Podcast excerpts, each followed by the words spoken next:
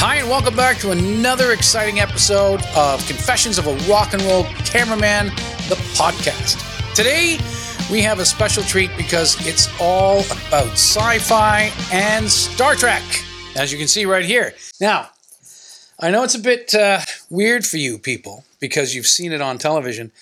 This is actually the real deal. This is the real deal. So I'm just going to beam in Tony. Pat Enterprise. Captain Kirk here. Yeah, one to beam in. Hey Pat, how you doing, man? Hey Tony, how you doing? Okay, Enterprise, one to beam out. Okay, beam him back. Beam him out. Enterprise, one to beam in. Enterprise, one to beam out. I'm not beaming anywhere, pal. Great to be here, man. Yeah. Talk a little bit about Captain Kirk. Spock. Captain Kirk, Spock. Yeah, Yeah, yeah. Let's talk about the first time you met one of these Treksters. well, uh, let's start with the big cheese himself, Captain uh, Captain Kirk, William Shatner. And uh, I had the occasion, great little place, a dinner theater in Toronto called the Famous People Players Theater. Okay. Uh, run by a lovely lady, Diane Dupuis. And, uh, anyways, it was a black light set, which meant that uh, the, the people working the stage, the characters, were in black, but uh, the, the, they had costume puppets that were iridescent that would glow in the black light. So that's how you saw the play. Uh, I, I, I championed, I think this is a wonderful theater. Uh, Diane was amazing. These were uh, some mentally challenged individuals who had a chance to express themselves as, as as a theater company. Sure. And it was great. And so the wonderful ambassador that he is, William Shatner, he's behind this kind of stuff, as Leonard Nimoy is. Uh, he was there to press the flesh and support this cause. Wow. So, and, and you were there for much music or space, or why were you there? Yeah, I, was a news guy there, just, Yeah. just doing a regular story. Just doing yeah. a regular news story. Yeah. Okay, great. But that's not the the only time you met Kirk. No, and I met him a couple of times since then. Uh, the second time, he probably is indelibly, I'm sure he remembers it, uh, when I was directing Ed the Sock. And so I was in Right. New Orleans at a, a comic convention of sorts. Actually, this one, I stand corrected.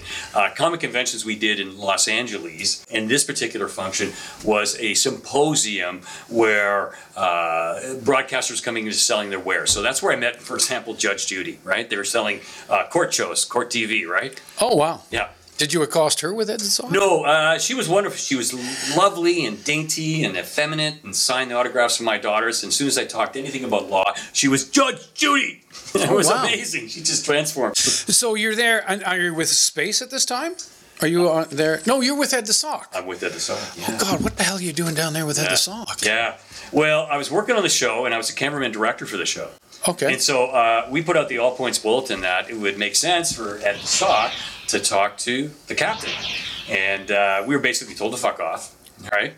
And uh, that being said, I uh, wouldn't give up on this. So I found out where William Shatner, uh, what dais he's going to be speaking. Okay. And that, that consideration taking into uh, account, we planned our assault. So I set up with the sock in the corner. He's all ready to go. Steve Kerzner, he's lovely. He's ready to go. I got my camera on my shoulder. I'm watching. This is kind of a Trek convention. So people love to play Star Trek ensigns. And so a lot of people have their Star Trek uniforms on. Okay. They weren't going to parade it at Comic Con. They didn't have a chance, but they're going to parade it here. So, but security lacked security, and uh, I saw a window of opportunity, and I start rushing back towards William Shatner. Shatner's a very astute guy. He turns around, he sees the sock, and he's shaking his head, and he's going, and he goes, "Fuck off!" and he splits. So I'm going, what a Trek moment. Yeah. I have the captain with an expletive. Amazing. So at that time, we still had TV Guide, little magazine, tell you what's coming up in broadcast. And I made a point of advertising that we had a feature, an exclusive, with the captain. And so what happened, Pat, is I slowed it down.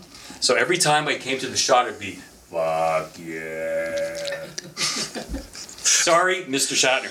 Lovely. The man must have been terrified. You're you're attacking him with a baby Gorn I- with a cigar in his mouth. I and I love the reference to Gorn. Uh, that's the reptilian creature, and there's always one guy who decides to wear this outfit at the conventions. And kudos to you, man. Uh, Shatner's got balls. He's been a spaceman, Yeah. so I, I think he, he can he can take it on the chin. Well, he's had sex with green women. Absolutely. You know, one of the very few people I know who've And had sex with green women. Well, he also had, man, the uh, first interracial kiss on TV.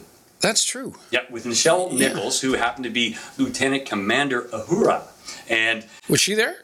uh, yes, I did meet her. I met her later with Walter Koenig, and Walter Koenig is uh, who played Chekov. Right, he was another lieutenant commander who kind of pissed off Sulu because he took a lot of screen time from him. Yeah, but I, I, I- I understand they're friends now. Like they're, they're Oh, good friends now. yes and no. Uh, at another convention, that was at the San Diego Comic Con. Amazing. You haven't been there, you got to go. If you're a Trek fan or you're a science fiction fan of B movies, go there. Uh, what was amazing, it was they sat back to back. And I hadn't seen that since I was in grade school. They were having issues of some sort, right? Uh, Walter is a little difficult to get along. Actually, we killed our interview short with him. We found him a little bit of a dick, and we killed that. We cut that short. Wow. Uh, Michelle, hospitable. Uh, she gave us a great story. And Pat, it's amazing. Uh, and I'll segue to talk about Michelle because Yeah, sure. her story is incredible. Well, huge impact, right? Thank you, Pat, that yes. that kind of strength of character in the late '60s. That was Well, and the fact this is cracking an egg. She was an African woman in late 60s as an officer, portrayed as an officer, lieutenant commander on the bridge of a starship. That'd be like being a lieutenant commander on an aircraft carrier. It's kind of a big deal. Oh, sure. She had, she was an actor and she had aspirations to sing and dance on Broadway. Yeah. So she got called, she got a better contract and thought, hey, that's where I'm going to head. Wow, fate, man, karma. They all play an interesting game in our lives, Pat. And it's mm-hmm. important, important to listen to them or feel them, right? So she went to this uh, NW, NAACP convention, and there, lo and behold, she meets Dr. King, Martin Luther King. Right. And Dr. King walks up and goes, I'm a huge Trekkie fan. She goes, like, she's gobsmacked. What? She just thought it was somebody else seeking autographs. Turns out it's Dr. King. And she told him, she finally shut down and said, You know, Dr. King, I'm, I'm leaving. I'm leaving the show. And he goes, You can't go. Now, Michelle has told this a million times, and Trekkie fans have heard this, but she tells it to you like the first time. Yeah. And what was profound, Pat, is I understood what was happening at that time in the 60s. Don't forget, uh, George Takei, who played uh, Lieutenant Commander Sulu, also on the bridge, and pardon me, folks. Uh, so we're seeing this ethnic cast. This can be the future. You know, you know what is an extraterrestrial? You know, it's whatever you deem it to be. And so he said, this is an inclusive world in the United Right. Federation of Planets. Makes sense, right? So the Dr. King turned around to her and he said, and I, I'm going to quote you because this is amazing. He said, Michelle, you can't do this. He said, quote, this is not a black role. This is not a female role. For the first time, for the first time on television, they can see us as we should be. Those are profound words for you. Oh yeah. Hallelujah. She said really, she went around, seriously. went, uh, turned around, went right back to Gene Roddenberry and said, "I apologize, I'm staying." Yeah. Yeah, Awesome. yeah, So let's talk about other aliens. Yeah. You know, Yeah. um, not the type that have visited me, Yeah. but uh, Spock. Have you, you, have you met Spock? Yeah, and uh, that was total serendipity. I'm driving up Mount Pleasant Avenue, um, right? Okay. And as I'm driving up, I look to my left, and I, I, I know what a film set looks like. I've seen trailers, and, and then there's the honey wagon. So yeah, these guys are camped here. And uh, and I look, and I went, oh, I saw the sign, Three Men a Baby, right? Oh, So wow. guess who's directing Three Men and a Baby? Leonard Nimoy, director Leonard Nimoy. yeah. And I go, you know what? I'm just going to go and visit him. And so I pull over. I had a camera. I thought, what? I'm going to shoot something. So I pull over and I see the security. It's always a good thing to check in with security, Pat, if you don't want to go anywhere. So I just walked around them. And I went up to Leonard Nimoy, who was directing the scene. I waited till he finishes because I'm a courteous guy. And uh, he turned around and I said, hey, man, like to meet you. Can I get a clip for, uh, for TV? Well, let you shoot a little bit of scene of me directing. So I shot that. And he turns back to me. He goes, what do you think? And I said, honestly, this is the guy with the Spock ears. Honestly, I don't think it's going to work. And he goes, what? And I go, no, I think it's kind of flat, man. And he went, okay. And now he's a little more commanding. Okay, roll. Ah, And nice. he goes, that should do it. Okay, you're out of here. Wow, That was the first time I met him. that's terrific. Yeah. But that wasn't the only time you met him. No, um, no. Uh, as a matter of fact, uh, the last time I met him, I was at uh, working for Entertainment Tonight.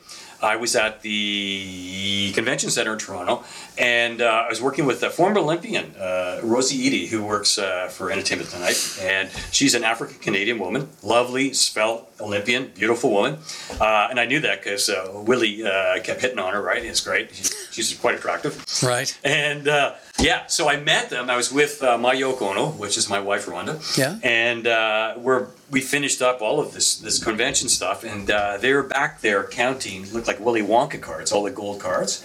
Because to get in this convention, you paid 130 bucks to get in, To get in, right? and if you wanted an autograph. You paid another hundred bucks because then you Wow. got close and personal. They, they have it all worked out. So Now, are are they together? Like, are they friends still? Are they still yeah, yeah. sitting beside each other? Well, I thought I was in, uh, and I did this once to buy uh, underground uh, tickets to a to a show, to actually to the Olympics, and I went into this uh, this cellar, man, smoke filled room, like it felt like there was gangsters, and that's where you could buy stuff. So the room kind of reminded me of this, where they're hunched over like two saloon cowboys, right, dealing out sort of like the cards. Yeah. And and that being said, there was a stack of these Wonka cards, right? Well, these gold bars are worth some money, so they're working it out. They completely forgot that Rhonda and I are in the same room. Now, I, I'm in this room, and behind me is a wall full of toy figurines Right. and Trek books. And, and he used to write a series of these Trek books, right? And so there's boxes of these books to be sold. Yeah, TekWar and, and Yeah, whatnot. TekWar, thank you, Exactly. Yeah, sure. So I'm, I'm back there and we're doing our thing and we are the proverbial elephant in the room. And then it was amazing. They both stop together, right? It's like, huh? and I, I just run and I froze and like, I don't know. And they, and the next thing you know, I was politely asked to leave. Right. so they're sitting there counting their poker chips. They were counting their money. And, yeah. uh, and I was the interloper. Time for me to go. Me to-. Interloper. Yeah. Oh, so my. I did one of these. Gone. Well, this is terrific. You've had so many encounters with the Star Trek universe. At least the first cast. Yeah. What about what about the second? Have you ever met the Next Generation crew? Yeah, no, I was fortunate enough to continue that sort of uh, that thread. So I had a chance to meet a lot of folks from the, the next generation, right? How? And at this time, I'm working uh, for Space the Imagination Station. okay. So it was kind of a nice fit. And then I end up heading to uh, to uh, Los Angeles again on the set, a Paramount set for the film Nemesis. Oh, really? That was directed by uh, Stuart Baird. Right. Okay. Stuart Baird was an Oscar-winning editor. He did a lot of other films, but uh, they gave him the helm. He was going to direct. It was a $60 million project. It tanked. Yeah. Well, he wasn't really a Trekkie guy. He didn't. He, he never actually watched Star Trek, Well, which I think is is important. you kind of need to know those nuances, particularly when you pick up a franchise. And I could, uh, we could argue that for the Spider-Man one, for example, uh, the Marvel catalog. You need to know those You, backstories. you really do. You Yeah, really you do. So, but yeah, regardless of that, yeah, you are in Paramount's lot. yeah, man. Tell me, tell me all about it. Like, like I'm, I'm start. Well- I'm a Trekkie. It's it- you know we're talking going to a place that is is representational of the golden era of, of Hollywood moguls and movie making. This still this is Yeah. a place where like people like Mary Pickford would walk through the gates into Paramount. So, I didn't know she was on Star Trek. but she was familiar with the Cecil B. DeMille set, and these are Right. huge Quonset huts. The Star Trek one is mostly shot in stage 18, right? Okay. It's, it's massive, right? And you can understand why when you try to go ahead and shoot a scene with part of the NCC 17 or whatever number this one is. Uh, yeah, this is the place to do it. So I was there. I was hunting around backstage because I'm where on behalf of the uh, Paramount Pictures, and I'm working with their promotional team. And again, Terry David Mulligan to shoot a, a promotional bit for the film. Okay. And so I make a wrong turn and I'm backstage. I'm in the ether. I mean, I am lost. That's a quagmire of hell where I am. And I see uh, a, a stagehand has been working too long. And I said, hey, man, uh, where's the. And he just points. So I, I didn't even finish my sentence. So I went that way. And I bump into a guy Okay. with a British accent and a fedora. And he's lovely. We get along well. But I tell him my agenda is I got to get to the set. And he says, oh, well, then you should follow me. So I followed this guy. He happened to be Stuart Baird, the director. He took me right to the epicenter of the show, right by the camera position. No shit. Yeah, brother. And guess who I met? Who? I met two characters. One had yellow eyes. Trekkies, come on, man. You know who this is. Android type of character. Did I hear? Data. Data. awesome. So I'm meeting Brent Spiner. Yeah, Great actor. Brent. Actually, he found out that I was a patsy. Robin Williams found Robin Williams found out I was a patsy, and so did Eugene Levy. And once they found out they could throw a couple of comedic lines and I would melt, he played on me up. So every time Brent Spiner came back from a shot, he would kill me. That was a puddle. Really? Yeah, I couldn't keep it together. He's very funny, lovely guy. The other guy there was, of course, another captain, Captain Picard. Yeah, Okay. Patrick Stewart, man. Every bit the, the, the, the English gentleman you think, and he is the genuine article. Fantastic. And another guy, which I found this is weird, and I think he was just there because there's another set they shoot and a lot of stuff was just across the little laneway. Okay. This is where people are dressed in different costumes, you know, heading to the commissary. All right. Sure. cool, man. You know, you might see a Roman legionnaire walk by. Yeah. Somebody dressed for a cowboy western period. It's like this is Hollywood. Uh, and so that person was Jonathan Frakes. Okay. Uh, and that was interesting because he wasn't in that scene. He was just hanging out with us. It's kind of cool. Nice. Yeah. Nice. So you're there um, primarily to have interviews with the cast or talk about about the new movie coming out for space. Is that, Of course, is that we're why you're there? talking. Yeah, of course, we were talking about the new movie. Uh, this was a little bit of a darker movie for them. The idea of the Nemesis characters, right? And some of like you kind of lead toward that kind of vampire aesthetic, if you will. Yeah. And actually, I believe one of the persons that was responsible for most of the prosthetics and makeup uh, came from that hor- horror background. So Sure. perfect. But what was cool is like you get into a place like that that's- so wonderfully nostalgic. And I went specifically to this little laneway, and it's called, and you'll love it, Leonard Nimoy Way Wow. in Avenue C. And these crossroads in this studio is, is, is paramount. Catch the click. Because if you look up from that position, you'll see the Hollywood sign, the huge landmark. It's fantastic. And it really hits home that, wow, I'm in a Hollywood movie studio. Yeah. Yeah. Yeah. Well, I remember being there with you Yeah, back man. in uh, Is it 89 or 90? 1999. No- oh, 99. It was 99 for the uh, the release of the Amplifier film, Yes, man. uh, the great Glenn Forbes directed Yes. uh, sci-fi. Yeah. and you were the DOP, and Oh, I wrote the music. I did the score. things which we amplify. I reach beyond my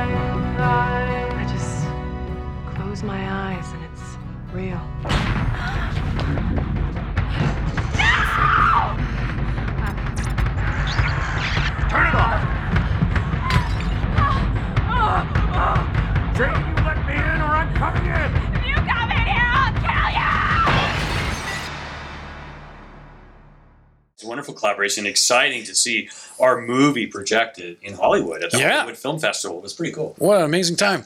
I didn't meet anybody from the Star Trek universe then, No. but in this case, you're there. Yeah. Did you have who'd you interview? Uh, well, we, we ended up, and, and Patrick Stewart was, was so excited about this because he loved the moment. Anybody who's working in a studio after a while, it's a box, no matter how big it is, right? And you're under pressure. So to purge a little bit of that, get a bit of a respite from production, he followed us outside. We jumped on one of those little golf carts, you know, and drove down the end of the building. We set up. Patrick he, and he kept hanging around. We were done the interview, you know, maybe 15, 20 minutes ago, and that's that's like a lifetime in, t- in filmmaking. And until finally, some guy really hammering us with the radio, going, "Mr. Stewart's got to go. Right. He's got to go back to set." Yeah, and he just like being outside, outside in the fresh air. He loved it. Yeah. He oh, that's it. great. Well, I, I hear he's he's quite the genuine character too. Like he's a real. He's a gentleman, and Gentleman. he, he kind of remind me if I was to, if I was going to play get some musician to play Patrick Stewart, I would have had Charlie Watts play him. Oh, really? Yeah, oh, I That's see it interesting. Sort of resonated their characters. Interesting. Oh, that's Yeah. cool. He said one can play drums better than the other.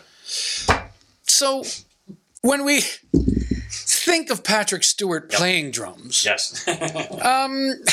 other than the Stones, yeah. what sort of alien bands would he have been in? Well, he could have maybe worked with uh, Ferengi mm, or an Andorian extraterrestrial. Who knows? I like that. You hear that? Speaking of, is that timing? That really is. well, speaking of Western themes, Yeah. Oh, uh, let's nice. let's go out west. Let's Yeah. go out west because You talking about that little hamlet out in Alberta? well, I just want to know. You've been to Vulcan. How how hot is it? Because it, it, it's a volcanic planet. Well, that's that's a great misnomer because uh, Vulcan, as you know, was a, a mythological Roman god, right? Yeah. And uh, there happened to be a railway worker making their way, trekking across this sea to shining sea, this great country of ours. Sure. And he stops in his little hamlet because he's working on the rail, railway and thinks, hey, I'm going to name this town Vulcan, Alberta, which is kind of good when you're talking about the Roman god of fire and kind of blacksmithing, right? Sure. Yeah, made sense. So in Vulcan, Yep.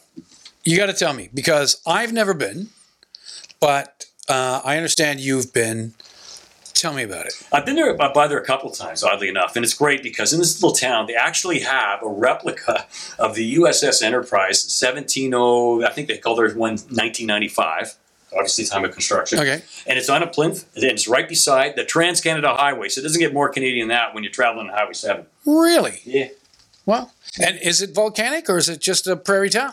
Just a beautiful prairie town where you might, if you're lucky, get the entire uh, uh, town council to come out in full dress regalia, Star Trek, and the band. You get a marching band to remind you of the Music Man when they're out there. It's Yeah. fantastic. But they have Pat. There's God's own little uh, uh, souvenir shop. Okay. And I'm a souvenir hand, so I went straight there. And while I'm there, uh, there's all manner of Star Trek souvenirs. But my favorite was you can get the Vulcan ears there. Wow. Yeah. Okay. Sure. Yeah, a huge prize. And I love it because there's a little sign there and it says, yeah, Spock is my homeboy. So let me ask you this Yeah. Has the homeboy ever been home? Well, and, and to your point, there was a campaign in 2010, 2010, and that was to bring Spock home. Wait until Bill Shatner hears about this. I have been a Vulcan for 44 years. I figured it was about time I came home.